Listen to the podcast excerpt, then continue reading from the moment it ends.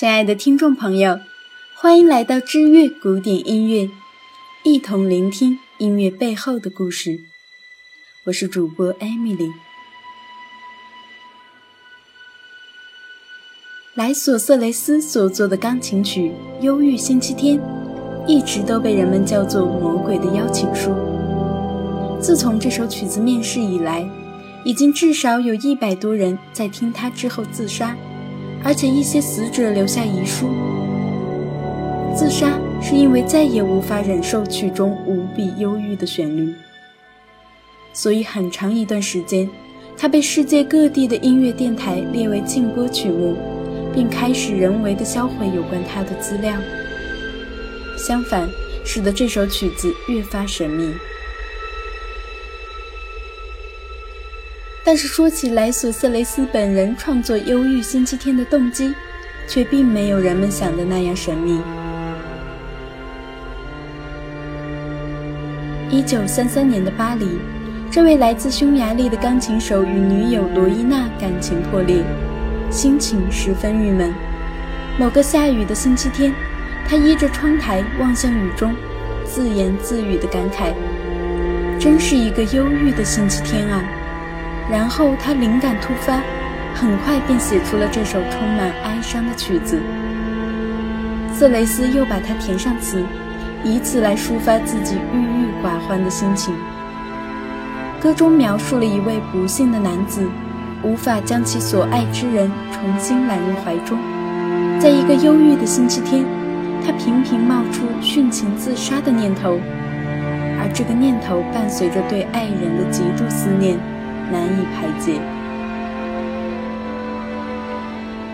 有人说，莱索瑟雷斯是一个音乐天才，只有这样的天才能写出如此震撼人心的曲子。实际上，他只是个三流的钢琴手，只会用右手弹琴，甚至连乐谱都认不全。二战之后，莱索走出集中营，在布达佩斯一家西餐厅以演奏钢琴为生。他身材矮小，弹奏时候整个身子都会被钢琴遮挡住，客人进门时基本看不到他。当有客登门，他总会举起戴着金戒指的左手，使劲探出头来，面露滑稽的笑容表示欢迎，以此来吸引人们的注意。这其实是一个讨巧的方式，举着左手，客人就不会怀疑。他只会用右手弹琴了。同时，为了隐瞒自卑，他还买来一些谱子摆在钢琴上，边弹奏边在谱子上写写画画，装作一副认真演奏的样子。莱索并没有想到自己随意写下的一首曲子能引起这么大轰动，但是他的确因此出名了。他本想以此来挽回与前女友的恋情，但想不到的是，在他们和好如初不久，罗伊娜就在自己的公寓自杀了。据说是因为听了《忧郁星期天》。这仅仅是个开始，莱索更没有想到，随着这首曲子越来越红，自杀的人越来越多，像古老神话中所描述的那样，潘多拉盒子被打开。无数的魔鬼和灾难祸害人间，自杀的人们纷纷留下遗书。这一切都是因为无法忍受那无比忧伤的旋律。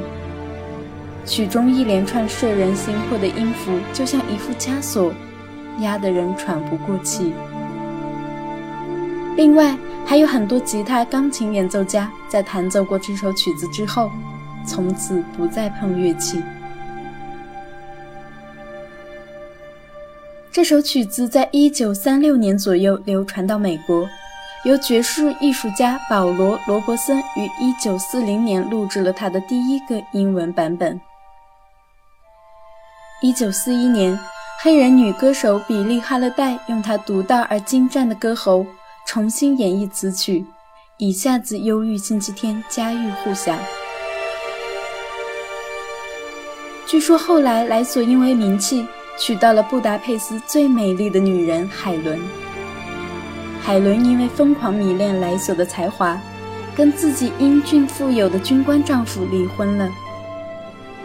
两人的生活也算甜蜜完美，但是忧郁星期天对人们的阴暗影响，莱索感到深深的内疚和不安。一九六八年的冬天，一个寒冷的日子，莱索跳楼自杀，并在死前懊悔。他从来没有想到自己一首乐曲能给人们带来如此多的灾难，这让他的良心不安。上帝也一定会惩罚他。